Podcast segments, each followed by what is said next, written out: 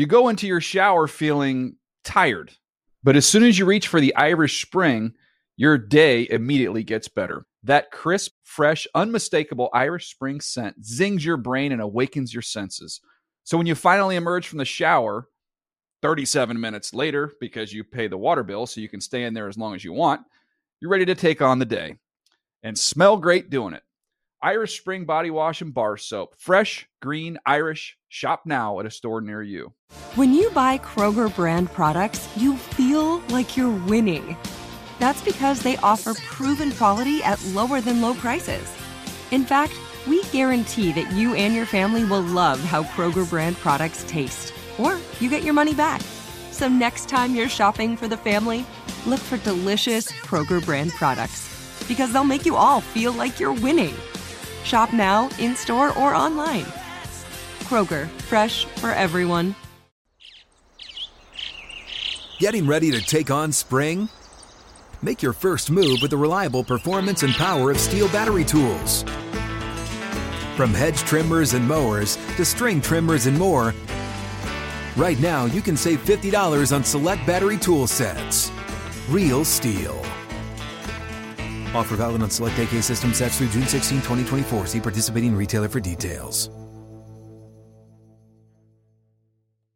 Whether you're a savvy spender maximizing your savings with cashback rewards, a thrifty rate watcher seeking the lowest interest, or a travel enthusiast looking for extraordinary perks, Kemba Financial Credit Union has a visa to complement your lifestyle and unique needs. Apply today at Kemba.org to unlock a limited time 2% cash back on purchases and pay 0% interest on balance transfers for an entire year with a new visa from Kemba. You deserve a card that works for you. Restrictions apply. Offer ends June 30th, 2024. Are you still searching for your perfect place to call home? Well, now is the time to buy at Fisher Homes. If you're looking to move in before the end of 2024, May could be your last opportunity to start building your dream home and close before the year's end. If you're hoping to move in even sooner, Fisher Homes also has homes that are move in ready and waiting for you, where you can start enjoying the benefits of homeownership even faster. Schedule your personal tour with a new home advisor today at FisherHomes.com and make this spring the season you find your perfect home sweet home. And now, Move the Sticks with Daniel Jeremiah and Bucky Brooks. What's up, everybody? Welcome to Move the Sticks, presented by Zaxby's. DJ Bucky uh, back with you here. Buck, how you doing, man? Man, I'm good. DJ, it's a uh, it's a crazy NFL week with everything that's going on, the positive positive COVID test, and are we gonna have some more postponements and stuff? But look, football is good, and we got a great football weekend, not only with the NFL but with college. Just marquee games to watch. Yeah, I'm looking forward to the weekend of football. And we have a fun episode today. I want to give you a heads up on what's uh, on the episode. We've got one of the top prospects in next year's draft class, Caleb Farley, a corner from Virginia Tech, who's a great player. Actually, reminds me a lot of Chris McAllister, who I was around with the Baltimore Ravens. Um, I got to get a chance to to sit down and visit with him. Uh, he opted out of the season, so we'll hear the the story and the reasoning behind that decision, as well as uh, what he's been up to training to get ready for the combine. We've got uh, a great discussion to have on what's going on with the quarterback situation with Ron Rivera, Dwayne Haskins, Kyle Allen, that whole that whole uh, mm. uh, interesting situation taking place there in the nation's capital. We also are going to run some uh, sound here from a, a, manager that's still playing. Uh, his team is still playing in the Major League Baseball season, who we talked to during the winter meetings. Um, I think you'll enjoy that sound based on what's going on with his team at the moment. Um, and a couple other topics we want to get to, in, including uh, we, we had the assignment for our research department to go find the median age, so the average age of the starters at every position. And I think it's kind of interesting to see, uh, you know, where you can play young players in this league and, and have some success, Buck. Yeah, no, it's, it's, it's really interesting because we we talk about this league, and I know we know that it is like a three and a half, four year run for most players in the league. But still, when you're building your team, you're building your team with an optimistic view of, hey, we're going to have, especially guys that we take at the top, they're going to be here for a while. They're going to form the core of our team for a five to seven year run. And so it is interesting to look at the median ages and kind of make some assessments and determinations off of that. No doubt. Um, so let's let's get things rolling here. I, want to start with what's going on in Washington with their quarterback situation, but because I think it's it's pretty interesting. Um, we've talked about, I think it correlates to what we talked about in the last episode about Bill O'Brien being let go um, as somebody who was the general manager and the head coach. And I think this is another example of where it can be a little bit tricky when you have all your eggs in one ba- in one basket when it comes to decision making.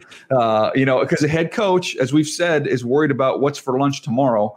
Uh, general manager is worried about where this franchise is going to be five years from now.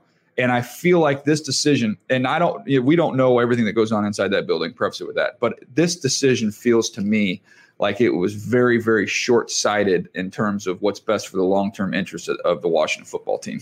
Yeah, it is a very short sighted um, decision. Um, and I'll say this for disclosure. Um, I understand like the league isn't fair. Like you get in circumstances as a player, and sometimes the circumstances certainly don't work to your favor. We saw it with Josh Rosen in Arizona, um, how it happened and played out in Miami, and we're seeing it again with Dwayne Haskins. Um, sometimes, like when you're picked and the regime that picked you, if they're removed, like you, you don't have the cover or the protection. You have no sponsor. You got no. Sponsor. Yeah, so you don't you don't have any advocates in the building, and so in Washington, in talking to people around the situation there Dwayne Haskins has no advocates in the building. Everyone who were his biggest supporters are no longer in positions where they can have any sway or they don't have any currency when it comes to the decision making process. So this is a situation where you have Ron Rivera who comes in and he is one stop shop. He's general manager, he's head coach, he's everything. Everything start, starts and stops with him. And so I think his comments were very telling where he said, well, you know, if we were two and two, he would still be the quarterback. And my situation is, I mean, you're one and three. Like, like what is the major difference between one and three and two and two? Like that doesn't make any sense. Decision. It's the most important decision on the most important position for not only this week, this year, for the next ten years potentially. Yeah, and to make it because he's like, hey, well, you look around the division and the division is in play, and I was like, okay, well, that's fine, but I just don't know if you say that and you're done with Dwayne Haskins. That's one thing. I don't know why you hand him the ball to start the season, but now that you handed him the ball and you you built up the entire offseason saying, hey, he's worked hard, he's done all the things, we've seen him turn the corner, blase, blase, blase, and then you pull the plug. I just don't know how you could ever bring it back and give him another start. I, I just think it's over for him. And if that is the case, like that is fine. But I just think it's a very short-sighted decision to pull the plug on a young quarterback 11 games into his tenure in the National Football League with three different head coaches. Okay, let me give you a little bit of analogy here. It's a, it, it's a different, but I think the the point can be made. You're a team. Say you have um, shoot. I can go to let's go to a different sport. Let's go to baseball. You're a team that has a pitcher that's uh, you're in the postseason. You've got a pitcher who's who's your best pitcher, but there's risk with putting him out there. So let's say he's he's 24 years old. Okay, Buck. So we can put him out there, and we can. He's gonna. We're gonna win this game. We pitch this dude. We're gonna win this game, but there's a chance he gets hurt and we might lose him or or not have the same impact from him for the next 10 years. It could it could ruin his career. You're doing the same exact thing with this. Like, does Kyle Allen help you start? Maybe he helps you win 4% more than Dwayne Haskins would help you win this week. Who cares? You're not, Kyle Allen's never going to be your championship caliber quarterback. That ain't it you still have a chance to learn more about Dwayne Haskins, which can help guide your decision making in the offseason, which will set course for your franchise for the next 10 to 15 years. I'm not here telling you I think Dwayne Haskins is the, is the answer, that he's the guy. I'm telling you, just let's get a little more opportunity to figure that out. This is a figure it out year. Okay, you're going to win the NFC East at eight and eight. You're not going anywhere in the postseason. I mean, I guess you get a T-shirt and a hat. I mean, if that's what yeah. you want, get yourself a T-shirt and a hat. You're not going anywhere. The whole goal should be building towards a championship. And to me, this decision does not help you build towards a championship because either you figure out Dwayne Haskins can play and that's going to help you build, or you give him more time to fairly evaluate him and you realize he's not the guy, which allows you to go replace him in this next draft, which will help you ascend towards a championship. This to me is you're, you're this is like settling in base camp, man. Like you, you ain't going anywhere. And then that's what you get. And when you have the coach who has all of the authority, um, I wrote about it in talking about Bill O'Brien. I talked about um, front offices are really set up like the U.S. government. There should be a checks and balances system. You have the three different legislative branches. They hold a check on each other's power to make sure that you just don't have a tyranny. And what you have in Washington is a tyranny. You have a dictatorship where you have one guy who is controlling everything. And that can work if he is special in all aspects of team building, evaluation, coaching, being able to have a long term plan for what his program is going to be, and those things. Typically and traditionally, coaches don't have that ability to look at the here and now and also what is to come down the road. And I think what is also in play DJ, we've seen in the last five years when it comes to quarterback that there's been a seismic shift in terms of how we develop young quarterbacks. Mm-hmm. The shift is it used to be when we were scouting, hey, we got to get a quarterback that fits my system. I need this guy that can come in and do these things, or I don't want him. What we're now seeing, no, what can he do? Okay, let's take what he does, let's build around that for his first year, and then let's just keep adding little tools to the toolbox each and every week to give him a chance to fully develop. And the goal is by year three, we now can get him to play our way. But we want to win with the young guy because we've seen your championship window is those first five years that you have a young quarterback. That's how they do it. And when I hear them talk about system, better fit in our system, my system, this, this guy knows our system, to me, it is going counterculture to the way that the National Football League is going. And we'll see if old school still works out when it comes to developing the quarterback. Yeah, you know, I don't know. I, I, I don't. I just don't think this this decision and what they did helps them get to the ultimate goal, which everybody begins. You take a job with a with a goal in mind to win a championship. Mm-hmm. You, you, don't take a, a, job with it in mind to saying, okay, in this, what do I have to do to scratch together, you know, eight wins to win the worst division in the NFL? Like that's not. I don't know. That's just that's that's me. I think this is detrimental to the long term success of the organization. It's a short term thing, but it's also another um, thing. You talked about the head coach being at the top. It is also a thing where when you make those decisions, because we've been in front offices where either the coaches have the sway, not just the head coach, but the position coaches have the sway in draft meetings versus the scouts. And if you tend to listen to the coaches, the draft board looks a lot different than when the scouts kind of stack it up. And this is a situation where I believe Coach Rivera has really turned the personnel side to the coaches. And knowing that Scott Turner found Kyle Allen as an undrafted free agent, he likes Kyle Allen. He has said he believes that he can be a high end starting quarterback in the National Football League. This has all that wrapped into it. It has coaches trusting his coaches that this is going to be what's best for the long-term vision of the program. And so we'll just have to kind of see what it what it is. But I do know it is very, very hard to really get a full beat on your young quarterback in four weeks without an offseason to determine whether he can play or not. And I just don't know how you can bring him back if it falters with the other two quarterbacks because Alex Smith is now the backup. I know. And, and, and so Steven Montez was getting more reps you know, and so I mean, it's one of those things. But I will say this about Dwayne Haskins: this will be the challenge that he has to face. Can you continue to do all of the things that you committed to doing in the offseason by your own account? Can you continue to do it when there's no light at the end of the tunnel? Can you still go in early? Can you still do the work? Can you still prepare as if you're going to be the player? That is the challenge. And that is the challenge that a lot of young guys and backup players struggle with. Can he continue to work as if the opportunity is going to come back to him. That'd be the challenge that I would uh, want to see how he handles and how he responds to that.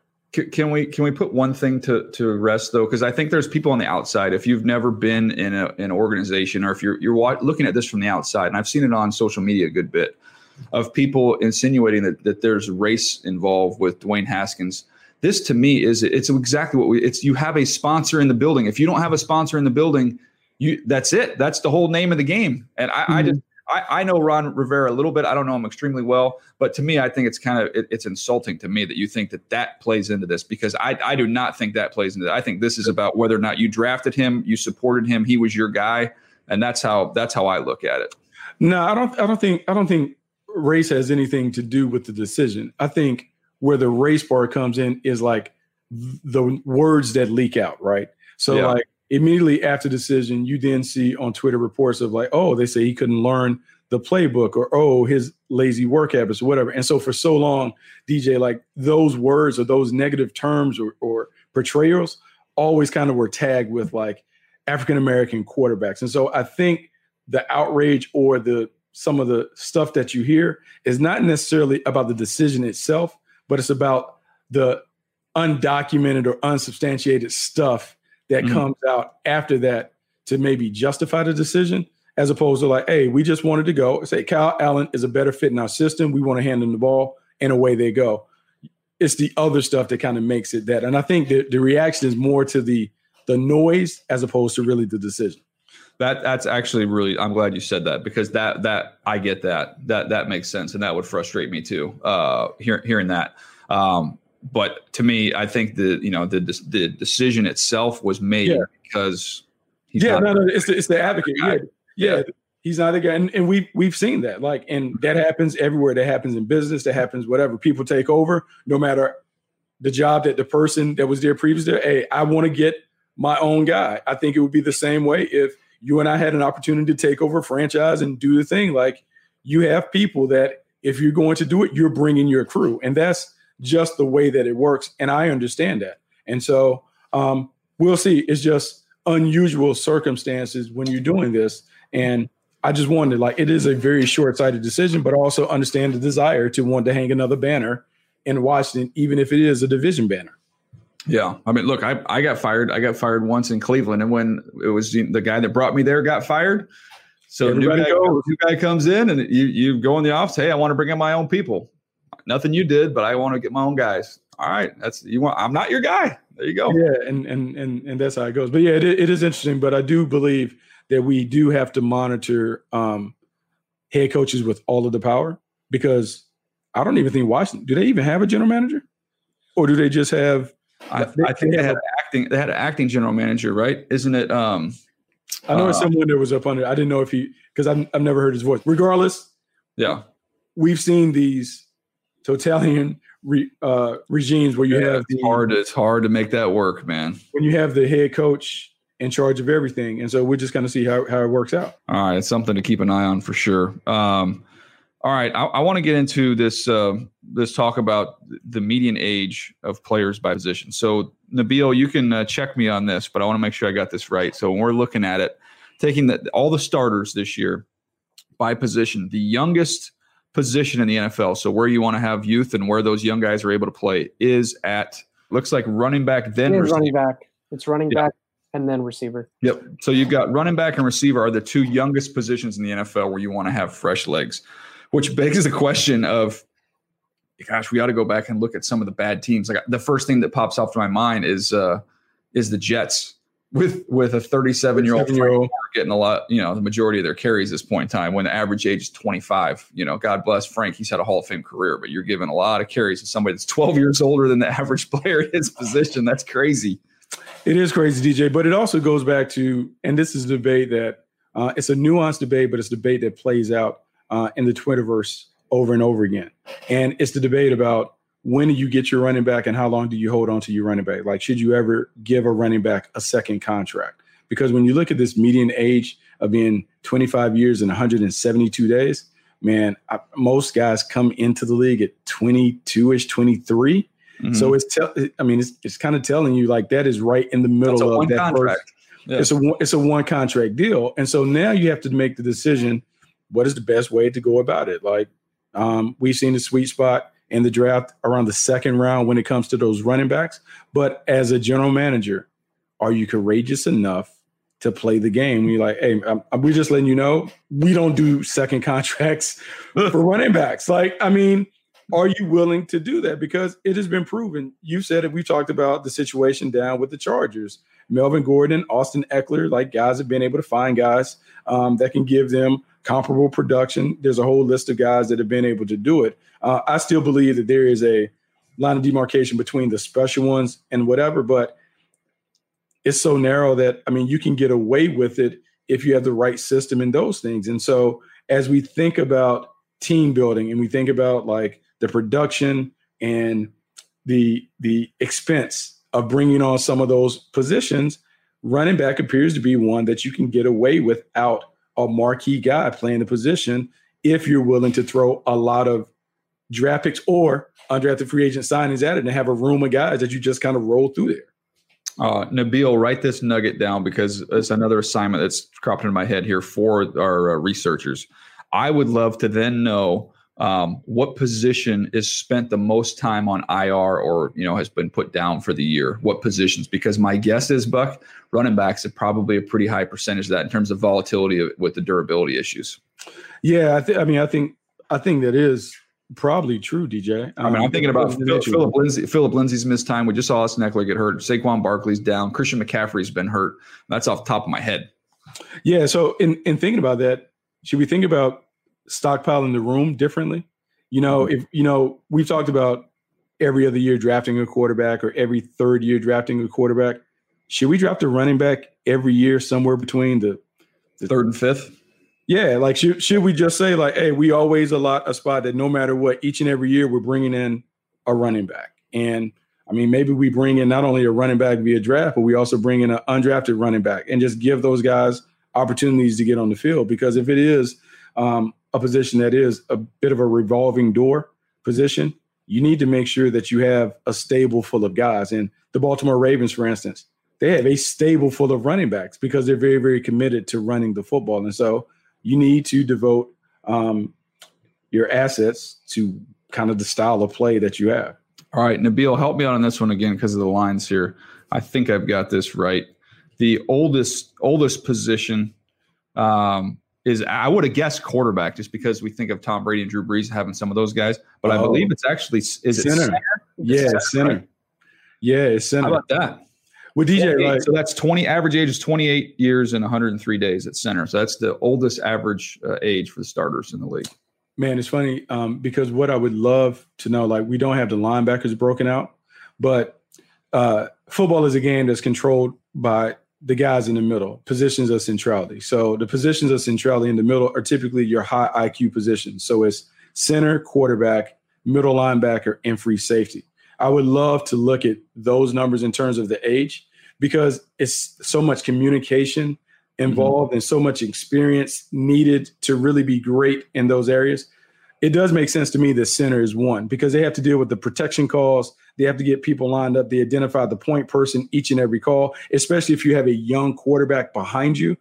You take some of the burden off his plate by having the center identify and do some of those things or whatever. So to me, it does make sense that you have older guys that are able to do it. Yeah, and they have the linebackers, the number, but what like I said, we don't have it broken down between outside guys and inside guys, whether on the ball, off the ball. Mm-hmm. So the mm-hmm. average age of linebackers as a whole is 26. Which uh, is still older of some of those. Yeah, it's a little bit older, but I think it's I think it's different because if you think about the two oldest positions, center and quarterback.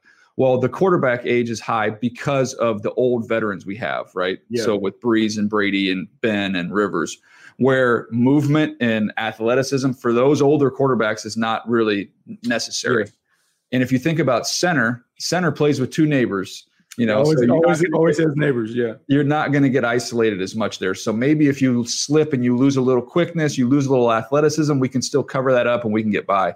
Whereas off the ball linebacker, we've talked about this before. If you can't run, if you can't run, you're going to get crushed in coverage with with these tight ends and backs you're going to see and some of the co- coverage responsibilities you would have as an off the ball linebacker. So even though like the nerve center, if we're talking about the nerve center going down the middle of the defense, I think it's maybe that's why the linebacker is a little bit younger because I mm-hmm. think athleticism is, a, is more required at that off the ball linebacker spot than it would be say at center or quarterback. Yeah, we've seen that, and we've seen how you can expose a linebacker who is not great in coverage. Um, the guys, the athletes on the perimeter are too fast. The crossing routes and the things that offensive coordinators are doing to really isolate and exploit um, matchups, we, we see that show up. So your point is valid, and I think it's really a good one. You do have to be more athletic when you think about the defensive part of it in the middle of the, the, the field, the linebacker, the free safety, because those guys are isolated, uh, where you could hide them in yesteryear because of the run game and they only had to control the, the tackle to tackle box now the game is so open with empty formations and spread sets. It's hard to play with a slow linebacker. Yeah, it's a it's an interesting nugget though on the center thing because now you're talking about getting potentially second and third contracts at that position. So if you have a center that you love in the draft, you know, like you know, Minnesota took a guy like Garrett Bradbury. I mean, he can be their center for 12 years. You know, that that is yeah. a long term answer that you plug in there. So if you have a guy you love, not a bad pick in the first round. Not a bad pick, and uh, the Wonderlic isn't anything and everything, but one of the things that we've always looked for when it comes to the center is less the athletic traits and more the cerebral nature of how they go about their business. And because, as you said, they always play with neighbors, I just need them to be smart enough to understand exactly what their limitations are and can they use savvy and craftiness to put themselves in a position to always be able to do it. And I'll say this, a guy that I played in college with who played in the league for a long time, Jeff Saturday. Jeff oh, Saturday, um, I mean, he went to the Pro Bowl a number of times. Wasn't the best athlete, wasn't the prototypical center in terms of arm length or whatever, but he was smart and he really understood his game. And as long as he understood his game and what opponents were doing, he was able to play a long time. And so that is a classic example of how those guys can play and play for a long time without having the best physical traits when it comes to playing the position. No doubt. Um, all right, here before we get to this this interview with uh, Caleb Farley, we are in the middle of the baseball postseason. The Dodgers, as much as it pains me, are, are well on their way to moving on in the postseason. And I thought got me thinking about the conversation had with Dave Roberts, their manager, uh, about how they would take on this season. Now, at the time we did the interview, we didn't know we are going to be in the middle of a pandemic and have a shortened 60 game s- sprint for a season. But I wanted to ask him about the disappointment of the previous year and then how you kind of get back on the horse. So I wanted to just air a little snippet of that conversation I had with Dave Roberts. So uh, here you go. What is the mindset and the mentality to come from come back from a big disappointment to still get back and maybe be able to change the result the following year? It's not easy it's not easy. And yeah, I, have managed for four years and um, losing twice in the World Series, uh, you know, Division Series, NLCS, and so it's not easy. But I think that uh, it, it's something that people don't understand. You know, to go all the way up the mountain and to give everything you have for eight months, and you know, to then lose, to then have to have that grit or that you know, intestinal fortitude or whatever you want to call it, to get back up there individually, collectively, to go back up that mountain that is not guaranteed to get to the top is not easy. Um, but I think that I'm fortunately uh, blessed with a lot of great coaches, um, front office, and, and, players. Most important that uh, we're, we're synced up, and we got a tough group of guys, and understand that you know, we we we failed in the sense of we didn't we don't have that ring. But I still think that, you know, over the last four years, we've won more baseball games than any team in the big leagues. And I think that there's something to be said for that. But yeah, we're all kind of defined defined by championships and rings, and especially when you're in Los Angeles and you got to deal with Magic Johnson, who's who's the king of all the rings. So, man, uh, the bar the bar is certainly high, but but I love that, and we're, we're going to get there. Yeah, that was uh, that was Bucky asking a great question there of Dave Roberts. Um, as we stand right now, Buck, the Dodgers up two nothing on the Padres. I got a chance uh, this evening to close out that series, but he's man, what an infinitely likable guy. If you go back and listen to that whole interview, you'll hear about his football background as well. Kind of one of the reasons why we want to talk to him about that crossover between the sports. Yeah, I, I think he, he, he uses a a bunch of different uh, experiences that he had not only being a baseball player, obviously, but being a quarterback in high school and coming up through the ranks uh, to help him where he is with his team. He talked about climbing the mountain and the difficulty in expending so much energy and effort to get to that point and falling short. DJ, I want to point to the Atlanta Falcons as the example of how it can fall apart mm-hmm. when you don't close the door um, when you have an opportunity. This is a team that was legitimately three minutes away from winning the world title and since that point, they've fallen hard because they really haven't been able to pick up the pieces. And so when you look at the Dodgers and the Dodgers' ability to go to the series and lose, to the series and lose, to a championship game and lose, like that is very, very hard to sustain it and to go back and lose and like to, to pick that up. I was fortunate enough to go to the Buffalo Bills after they went to four straight Super Bowls and lost each of those. Like when you think about that now and the difficulty of just getting to one – man, what kind of resiliency and and and grit and determination do you have to be able to kind of continue to get back up? It is something that is very, very, very difficult to do. And hats off to them for being able to do it. But I, I think it's one of the things that we want to see from the San Francisco 49ers. How are they going to bounce back from their disappointment? Because they also could taste um, they could taste the champagne. They could feel the confetti about to fall on their shoulders and they lose. How do you get that back? when you don't get to fast forward and get right back to that spot all over again. Yeah, it's interesting when you you think about how flippantly, and I'm guilty of this, will say things like the Jacksonville Jaguars when they lose in the in the AFC Championship game. Don't worry about it. The Jags would look at all that young talent. They're going to be back here year after year after year. This is kind of the beginning of a long run. Didn't happen. You look mm-hmm. at the 49ers, you last year you said, okay, man, they almost finished it, didn't finish it. Um, they'll be right back. They're the class of the NFC. All of a sudden, now you get a couple injuries. You have to trade people. You have to trade DeForest Buckner because you can't afford to pay everybody. Now the quarterback gets hurt. Bosa's out. I mean, like all of a sudden, th- what we think is going to be a long, sustained run, it doesn't happen. So when you are that deep, when you've got a chance to close the deal and you don't, to me, it it tells you a lot about the uh, character and depth of an organization when they can get right back up there and get right back in the fight and get back to where they were. Yeah, it's it's an interesting thing because I think the challenge then goes to do we keep this team as presently constructed and hope that everything is going to fall our way all over again and that is going to be the difference that hey we're just going to finish it. Our players are going to get better. Or do we need to make a move to make us better um, to give us an opportunity to win if we do get another opportunity? And we've seen it both ways and we've seen it fail both ways. So there's no um, there's no magic formula that says this is going to ensure that we get back and and make it happen. It, it it is tough. I think the only thing that you can do is when you get in that opportunity the urgency has to be that we have to get this because there's no guarantee that we're getting back. Oh, it's a great point, man. Uh, all right, let's uh, let's get to this conversation I had uh, with Virginia Tech cornerback Caleb Farley. Again, one of the most talented players in the country. Decided not to play this year, um, but somebody we're going to be hearing a lot about as we march towards the draft. Here's my conversation with Virginia Tech cornerback Caleb Farley. All right, Caleb, uh, thank you so much for taking some time with us today. I guess uh, my first question for you is uh, let, us go back to the decision, um, the decision to uh, to start the draft process early uh, to opt out of this season. What went into that decision, and uh, why did you decide to do what you did? I mean, so many factors went into this decision, um, but I bet it, it, came down to me basically deciding, you know, what was best for me, talking with my father, and um, just seeing how uncertain everything looked for the season, and um, there was just so many speculations I had. I, I, had no idea what was going on, and um, you know, um, and then the risk of my father contracting the virus or my close family members or anything like that. It just ended up being a no-brainer for me that you know it would be best for me to start preparing for the NFL draft and you know uh, make sure I'm I'm healthy and in shape. And uh, it was just a no-brainer. Well, I'll tell you what, we'll get to uh, what you're doing training wise, getting ready for the combine. But I want to go back to you as a player because I had, I had a lot of fun uh, studying you on tape, and it actually reminded me a lot of a guy I was around when I was with the Baltimore Ravens was Chris McAlister, who was just a real big, physical, athletic corner, one of one of the best in the league for for a period of time there.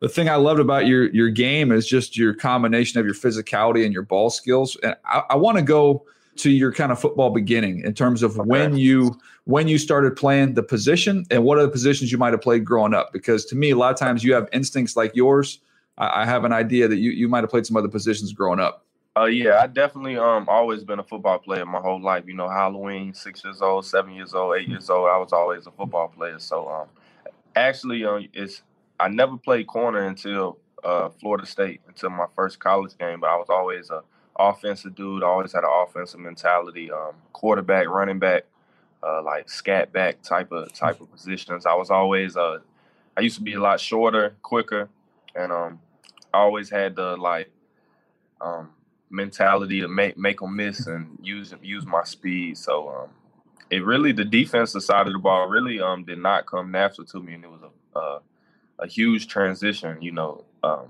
bigger than a lot of people would think. How, how did that How did that grow with you though? Like in terms of you obviously when you watch it on tape, you look very comfortable and confident. So when did that start to click for you? I would say after my freshman year, um, just working and going into the off season, it was kind of different because now like I kind of knew what I needed to work on, um, or different cuts or different different things, and um, and just the mentality. You, you know, my whole mentality changed. Um, um, I just got more confident in myself and my abilities. I got more aggressive. I felt older. Um, I just it just started to come together and click, and it was a lot of fun. It was a lot of fun one of, one of the favorite games for me to watch was your Miami game because you see a lot of good in there, some some things you can improve on. Um, but what, what, I want you to walk me through the the, uh, the red zone interceptions there. walk me through that one. What what what did you remember about that in terms of the the coverage you were in, the leverage, and and um, and how you made the plays you made? I was basically just in man coverage, and I actually I I actually made probably I guess technically the wrong decision because his split was so far on the inside, and I aligned even right before the snap. I stepped inside, but I was thinking, you know, um, the the guy I was guarding, he wasn't really faster than me. Like he couldn't mm-hmm. run away from me, and I didn't think he was quicker than me neither. So I expected him to go outside just off of his split. But I wanted, I didn't want him to like give me like a move to make me jump inside. So I kind of just stepped there right before the snap of the ball, and um, he did what I wanted him to do. He just declared early. It just made him it just made him declare, and then I just tried to undercut it and just try to out quick him with which talking to uh, DB coaches and stuff now, they was telling me, "Why, why would you step inside?" and I understand that that wasn't the right smartest decision to do. Uh, yeah, but you got faith. You have faith in your in your juice to be able to cover that up. Um, your ability to find the ball down the field. Um, what what are some of the teaching points you've been taught? You do it very well of being able to to stay in phase, locate, and play the ball. Well, see, Coach Mitchell was my first corners coach, really my only corner coach. Um, and he used to always. I, I had a problem of playing through the hands and not looking back just because I didn't want to get beat so bad. Like I would, mm-hmm. so I would sometimes I would panic or get flustered. So, but he did a good job of teaching me how to look and lean, um, how to how to stay on top, play top down, and um, and just try to put my shoulder and just lean into the receiver and look back and find the ball because you know we, we got to turn into the receiver too at the, at the top of the routes. And um, I think the good DBs are able to have are able to locate the ball and attack it at its highest. And, and like the best DBs got to have good ball skills. Walk me through. Walk me through the touchdown in the, in that game. You're in off coverage. Um, you get cross face there. Walk me through that and what you kind of learned from that from that experience, the Miami game. Jeff Thomas. yep. Oh yeah, it was me being um, late in the game, late in the game, and they was whining on film they had ran this like bender route, like this kind of like where he would come in a cut split, and you would think that he would come back out, but he just runs like hard five steps and then bang like just like a mm. skinny post type deal. And it was Jeff Thomas, you know, he quick, so I was um, and I just I don't don't want to give up a ball, so I was gonna bite on it.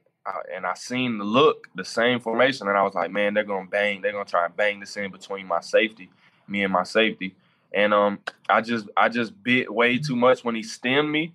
When he mm-hmm. stemmed me, in my head, I was like, "Oh yeah, he's stemming the cut inside," but he was just setting me up, and I and I didn't have to bite as much as I did with the stem, and um, I should have just played my leverage. I had a safety sitting in the middle. I could have stayed on his outside shoulder and just opened my hips with him and, and been there to make the play. But he definitely ran, you know, a good route. But I think it was more of me in my head like what I was thinking and what I was mm-hmm. scheming, and it kind of just it kind of just I shot myself in the foot. Well, I, I love listening to you talk about the stuff you'd seen on on tape. Can you walk me kind of through what a week was like for you, a game week, in terms of not not what's going on in the facility, you know, yeah, with, just like meetings and practice. Yeah, on your own. What what's your preparation like? What what's your process as you're getting ready for a game during the week? Um, well, I'll start just just watching like a a, a wide overview of the teams. Um, kind of almost like I'm watching it as a fan. Just mm-hmm. try to see some tendencies like third and three, third and six, or whatever whatever the case may be. Just try to learn what that offensive coordinator like how he thinks in certain situations, or or, or who he may rely on, or who they may trust on their team. And then after that, I'll just kind of go into deeper deeper analysis of who I'm gonna be guarding um, what kind of releases that they're doing, what like their mannerisms and their route, um, and just trying to get, really just trying to see anything I can see to help me or or give me uh some more like rest on the situation, like just to help me relax and, and help me know that I, I did and looked for everything that I could. Yeah, get information, man. Information is power on the on the defensive side of the ball. Uh, what have you been working on in training? What, what's your area of focus you've been uh, trying to get ready? I know it's got to be weird. I mean, knowing that you're this far out from you know from a combine and pro days and all that stuff. How, how are you kind of pacing yourself through that process, and what are you focusing on? Yeah, um, since since I haven't I haven't played DB all my life, um, I've been installing and just installing, installing the fundamentals uh, my I'm making sure my brain and my feet are on cue. Um, how to move, how to be an efficient mover. You know, make sure my steps are um, sharp, and um, I just been installing the, the, the fundamentals of playing corner and how I should be thinking, um, different coverages, um, trying to get trying to get better at route recognition, and um, just seeing formations and kind of predicting on what maybe how they might try to attack the defense. Um, but basically, I'm just lifting, trying to stay healthy, um, stay strong, and um, install all of these basic footwork, um, like these basic drills and stuff like that. Oh, that's great, man. Uh, in terms of guys you've you've watched or or uh, been a fan of, is there any is there any corner in particular that you kind of that's your guy that you've studied uh, growing up? Um, I mean, I'm a big Jalen Ramsey fan. Um, and I know he hasn't been in in the league long, but I mm-hmm. mean, the, he's just a dog. Like if, if I could pick, if I could pick anybody to play corner, like it would be Jalen Ramsey because he's just, he's big, he's he's long, and he just plays with that mentality that you know nobody can stop him. What's your personality like on the field? Are you a talker, or are you are you uh, or you oh, keep man. quiet out there? You know, I've I've come into the game in many different personalities. Uh, I guess it just depends on my mood. I guess it depends who we're playing. Um, but I usually I usually um, show respect, you know, to my opponents and, and and play as hard as I can while keeping it clean. Um, but then again, you know, we play football. You just never know. You just never know how somebody's going to come at you or, or anything. So I, I try to I try to talk like a, on the like left side. Like I, I try not to talk that much, but I definitely have gotten into my verbal altercations on the field. I like that. Some sometimes that's needed. Hey, what? Um, tell tell everybody. I know I've been there and uh, you've experienced it, but for a lot of people that are listening or watching right now, they don't know about Virginia Tech okay. at, at night and what that entrance is like and what that juice is like. So just kind of set the scene for everybody of what that atmosphere is like when you're coming out. In the tunnel, we have like the seniors' names on the wall, and like that'll be shaking and like like it's a stereo system in there and then when you run out, man, it's just that energy just lasts the whole game, especially if we're having a good game or it's a close game or anything like that. Energy just lasts the whole game, man. It's just incredible. Oh, that's big time. All right. I last question here, man. You've been very generous with your time. I, I appreciate it. Um, when we get to your rookie season, um, let, let's fast forward. We get to the end of your rookie season. Okay. For you to say that was a success, what needs to happen in your rookie year? That's a that's a that's a damn good question. I need to start thinking about that more. But I would say, um, after my rookie season, you know, I don't I don't really want it to be like a grace period, like another green period, kind of like my freshman year in college, like learning the position. You know, I'm comfortable. I feel like I feel like I can I can go play the position good, just as good as anybody else. So after my rookie season, I, I would I would love to be acknowledged as um, you know, somebody not not not to play with. I don't want to say I'm gonna have it all together mm-hmm. my rookie season, but I would definitely like to be respected by my peers, you know, by coaches, and um, you know, every time I step on the field, you know, I'm trying to earn everybody respect. So I'm, I'm just gonna go out there and we'll see, we'll see. I love it, man. That's that's a great answer. I mean, I appreciate your time today, Caleb. That was awesome. I appreciate you.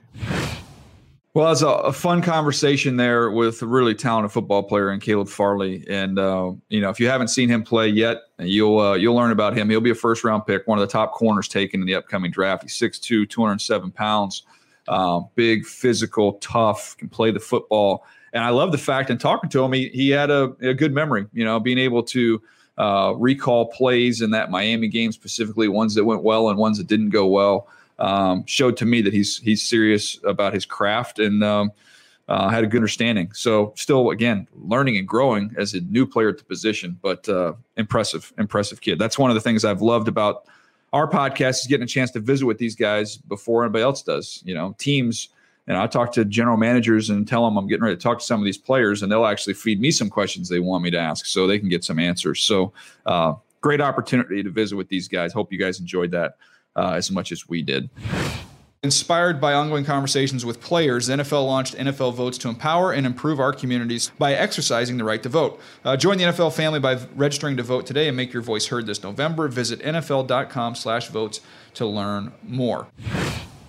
Uh, well, that's going to do it for us today. Thank you guys so much for listening to Move the Sticks. Again, you can check out all the uh, Move the Sticks video content. Just hit up uh, youtube.com slash NFL podcasts. Uh, we'll have the takeaway podcast on Monday uh, with the video show as well as the audio podcast there. So uh, appreciate you guys. We'll catch you next time right here on Move the Sticks presented by Zaxby's.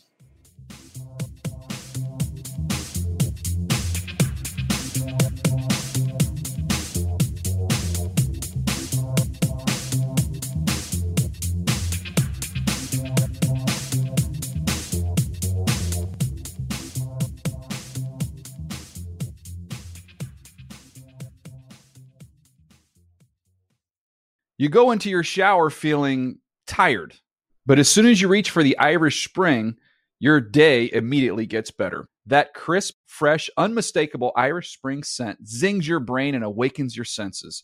So when you finally emerge from the shower, 37 minutes later, because you pay the water bill so you can stay in there as long as you want, you're ready to take on the day and smell great doing it. Irish Spring Body Wash and Bar Soap. Fresh, green, Irish. Shop now at a store near you. Whether you're a savvy spender maximizing your savings with cashback rewards, a thrifty rate watcher seeking the lowest interest, or a travel enthusiast looking for extraordinary perks, Kemba Financial Credit Union has a visa to complement your lifestyle and unique needs. Apply today at Kemba.org to unlock a limited time 2% cash back on purchases and pay 0% interest on balance transfers for an entire year with a new visa from Kemba. You deserve a card that works for you. Restrictions apply. Offer ends June 30th, 2024. Are you still searching for your perfect place to call home? Well, now is the time to buy at Fisher Homes. If you're looking to move in before the end of 2024, May could be your last opportunity to start building your dream home and close before the year's end. If you're hoping to move in even sooner, Fisher Homes also has homes that are move in ready and waiting for you, where you can start enjoying the benefits of homeownership even faster. Schedule your personal tour with a new home advisor today at FisherHomes.com and make this spring the season you find your perfect home sweet home. Managing your diabetes just got easier. The powerful new Dexcom G7 lets you see your glucose numbers on your compatible watch and phone without fingersticks. And because Dexcom G7 is the most accurate CGM system, you can be confident in your food, exercise, and medication decisions. And all those decisions can lead to big results, like more time in range and lower A1C. Get started at Dexcom.com. Dexcom data on file 2023. If your glucose alerts and readings from the G7 do not match symptoms or expectations, use a blood glucose meter to make diabetes treatment decisions. For a list of compatible devices, visit Dexcom.com slash compatibility. Getting ready to take on spring? Make your first move with the reliable performance and power of STIHL battery tools. From hedge trimmers and mowers to string trimmers and more, right now you can save $50 on select battery tool sets. Real STIHL. Offer valid on select AK system sets through June 16, 2024. See participating retailer for details.